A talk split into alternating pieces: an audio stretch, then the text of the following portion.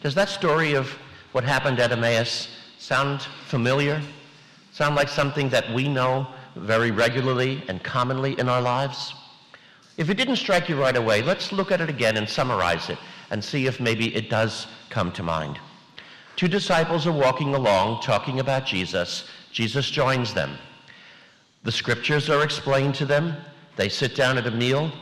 Jesus breaks bread and gives it to them. They recognize Jesus in the breaking of the bread. He vanishes. The meal is over very quickly. And then they go out to Jerusalem and tell the apostles the good news that they have seen Jesus risen from the dead. Does that make it any easier? It's a model of the Mass. It's what we do Sunday after Sunday. What the Lord did with those disciples on the road to Emmaus was a reminder to us of the way we will come to know Him throughout our lives by celebrating the Eucharist, coming together and knowing Him in the breaking of the bread. Look at what happens when we come to Mass. Two people come together. We actually say the Mass begins whenever two people are already here in church preparing themselves uh, spiritually for the Mass. And we begin, the scriptures are broken open for us. We sit down to the meal. We come to know the Lord Jesus in the breaking of the bread. The Mass ends very quickly after that, but then we're told to go out and share that good news with all the world. And so, we noticed last week that one of the first gifts Jesus gave, or the first gift he gave to the apostles at his resurrection, the very night of the resurrection, was the sacrament of reconciliation, the forgiveness of our sins. And today, we hear about the gift of the Mass and the Eucharist. And it's all done on the same day. This is that very same day, the day Jesus rose from the dead. The, he appears to the disciples on the road to Emmaus, later to the apostles in the evening. And so he's reminding us that now that he is risen from the dead, in our baptism we, eh, we inherit that resurrection. We put on Christ in uh, the sacrament of reconciliation, our sins are forgiven us, and in the Eucharist, we are further strengthened and restored and made one with Him. And so that's why we come Sunday after Sunday to Mass, and where some people who have misunderstood and say that, well, why do we as you know, Catholic Christians and most Christians celebrate Mass and worship on Sunday? Sunday is not the seventh day of the week. Saturday is the seventh day of the week. And they've missed the point that, yes, with Christ, all things are new. It's a new dispensation. We're no longer celebrating the day God rested from his labor, but the day God rose from the dead, the eighth day, the day in which God made all things new. And as he rose from the dead on the first day of the week, we come together on the first day of the week, on Sunday, and participate in that wonderful gift that the Lord has given us of worshiping him at Mass and most importantly, receiving his body and blood in Holy Communion. And of course, it has been our clear and consistent belief that what we believe at Mass, what Jesus did at the Last Supper, and over and over again we hear in the scriptures of St. Paul and the others reminding us that when we come together, what we're receiving is truly the body and blood of Jesus, is necessary because it is the means by which we are united with Christ. Sadly, there are many denominations of Christianity at the time of the Reformation who rejected that belief in the real presence of Jesus in the Eucharist. And sadly, even some Catholics, some who maybe not formally by saying in their minds, well, no, I'm rejecting this belief, but somehow have lost track of it and maybe have just somehow picked up an idea that what we're receiving here is just a piece of bread that brings us together and reminds us of what Jesus did the night before he died. And if that is the case, while there are others who have formally rejected it, if that's what's happened, well, is it any wonder then why 75% of Catholics don't go to church anymore? Because they've lost sight of the fact that what we're receiving here is truly Jesus' body and blood as our food.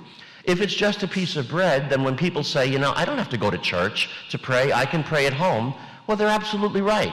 We don't have to go to church to pray. We can pray in our rooms. But we can't receive the Eucharist in our rooms. We need to come here to receive it. But if it's just a piece of bread, well, people could then say, well, I can eat a piece of bread at home and pray and have the same thing that's happening here. And they're absolutely right. But if the Eucharist truly is Jesus' body and blood, then we need to come here only at Mass can we receive his body and blood as our food.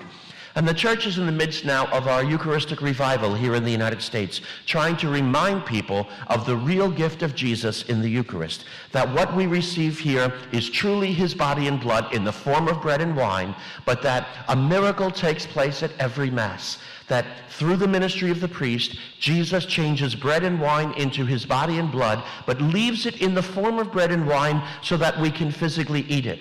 Because if he changed even the appearance into human flesh, who would be able to consume it? So he leaves it in the form of bread and wine, but it is truly his body and blood so that he can enter us and unite us with him. And I can certainly understand why some people would have a hard time believing that the Eucharist truly is Jesus' body and blood and that a miracle takes place at Mass. And they might say, oh, well, who is the priest to do that or anything like that?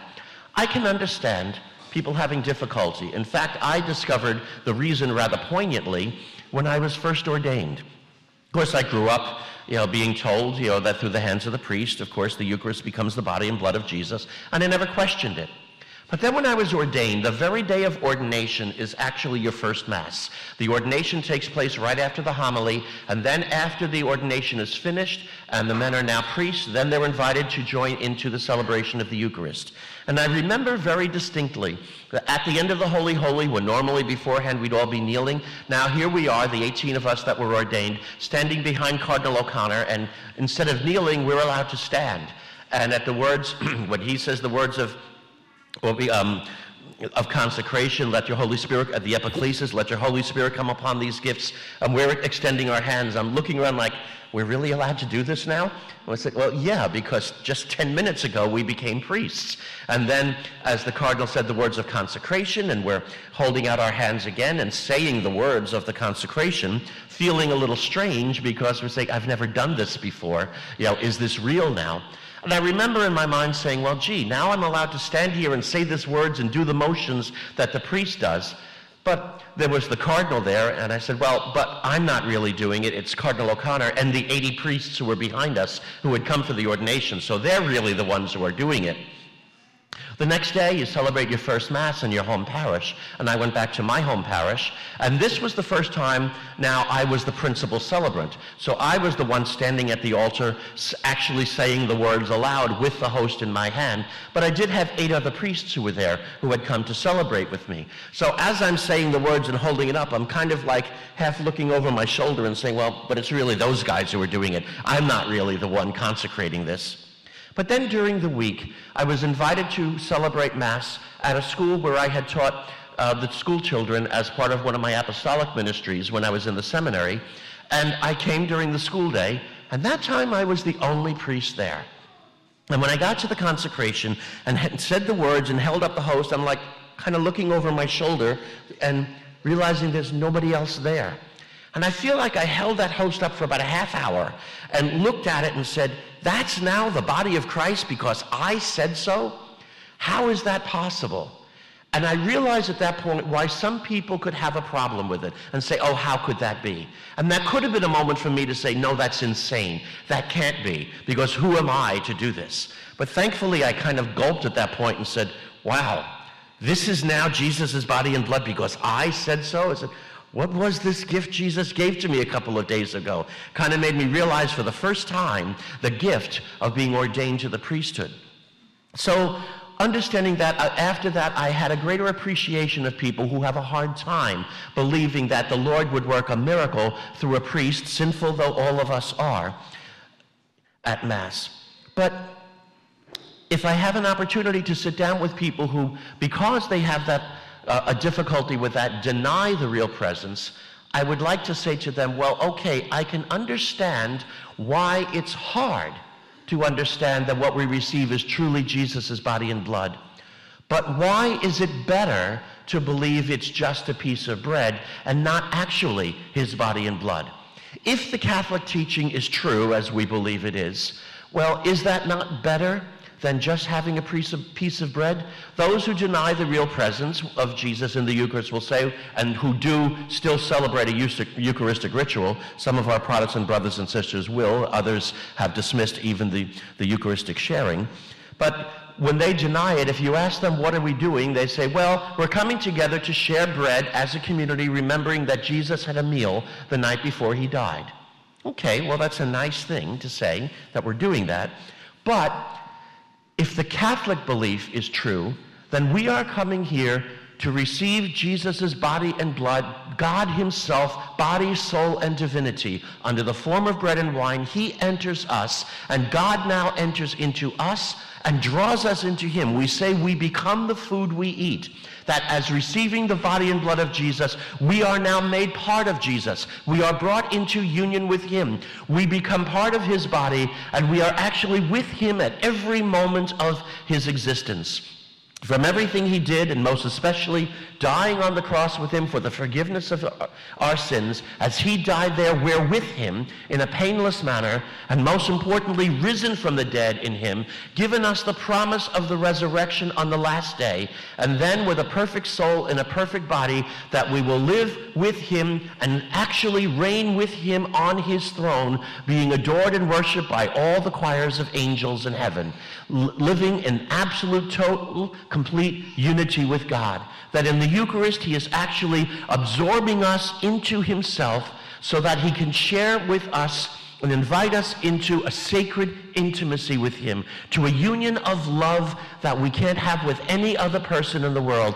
uh, something so unique that we're united with all goodness, all wisdom, all beauty, all truth of God himself, that we're becoming indeed part of God for all of our eternity, that we can know his loving embrace and that we can have the perfection that he has given us and that he tells us in the meantime by following what he teaches us he's allowing uh, we're allowing him to work through us and draw us into him so that therefore his teachings are not just subjecting us to his power his authority but rather sharing in his power Let's look at that again. The Lord is saying to us, when you obey what I tell you, we're not, I'm not just subjecting you to my authority, but I'm letting you share in my power. I'm calling you to share with everything I can do. And did Jesus not tell that to the apostles, that you will work great miracles you know, in my name? And indeed they did. We hear that over and over again in the Acts of the Apostles. The miracles and signs that the apostles performed because they allowed Jesus to work through him. And you and I can do the same, and the church has been doing that for 2,000 years through Christians who have allowed the Lord to work through them, who said, Lord, teach me your way and help me do it. And by following the teachings of the Lord, we're sharing in his power and transforming the world around us. So, we have a piece of bread that reminds us that Jesus had a dinner with his apostles 2,000 years ago or we have something that draws us into total and complete union with him, that saves our souls, that brings us into one with God himself, and go, and go out to allow the Lord to continue to sanctify the world through each and every one of us. Which of those has more value for our lives? It's a no-brainer. Of course, the Eucharist as the Lord's true presence in our lives. And that's why I've always been convinced, I've been saying for years, and now I'm happy that the Eucharistic Revival is trying to do this, that we've looked for 50 years now wondering why people don't go to church anymore. And we've responded to the excuses or the reasons they gave us as to why they don't go to church. And we've tried every gimmick, every new thing, and some of them have been helpful. Some of them work maybe for a time. But we've tried so many different things, and they haven't worked. And I've always said the way to get people back into church is not merely attracting them with special liturgies and other things, as good as they can be, not to say that we don't do that, but that people will come to Mass. The only thing that's going to bring people to come to Mass, especially now when stores are open and the rest of the Lord's Day, uh, know, observing His day of rest has been basically abandoned in our society, that for the world to break all of that and instead take time out to worship God will only happen when people realize why we need to be here. And it's more than just praying because we can pray at home, but it's to receive the Eucharist, to unite us with Christ, to have our sins forgiven, and then the challenge to go out and be Christ's presence in the world.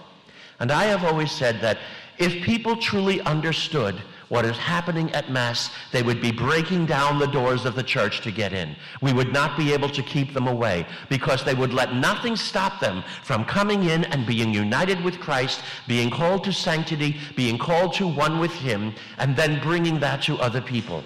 And if that happened, I think the church would immediately cease speaking about our Sunday Mass obligation and start talking about our Sunday Mass privilege. My friends, indeed, what a privilege it is for us to be able to be here Sunday after Sunday, to be united with Christ in his death on the cross, not with nails in our hands, but with his body and blood in our hands, so that he did the punishment and the pain for us, and now draws us to be one with him by giving us the Eucharist so that we're with him on the cross in his suffering, in his death, in his resurrection and with him throughout our life and through all of eternity, called to all of the glory that he now has in heaven that will be ours as well. My friends, do we truly embrace that? Do you ask yourself in your heart, do you truly understand and believe that Jesus is truly present in the Eucharist? Or do you think this is just a piece of bread that reminds us of the Last Supper? As a piece of bread, it has really no power for us at all. It's just a memorabilia. But as his body and blood, it is our salvation, our call to holiness, our call to union with God. And that is why so many great saints over the centuries have talked about the importance of Mass and the reception worthily of Holy Communion Sunday after Sunday. Because this is what our lives are about. This is what our relationship with God is about. Receiving Him in His body and blood as our food. May we never take that gift for granted, but always embrace the gift that Jesus has given us of His body and blood as our food. Ave verum corpus natum ex Maria Virgine. Hail, true body of Christ, born for us of the Virgin Mary. Be for us a foretaste of the paschal feast of heaven. May Jesus Christ be praised, now, now and forever.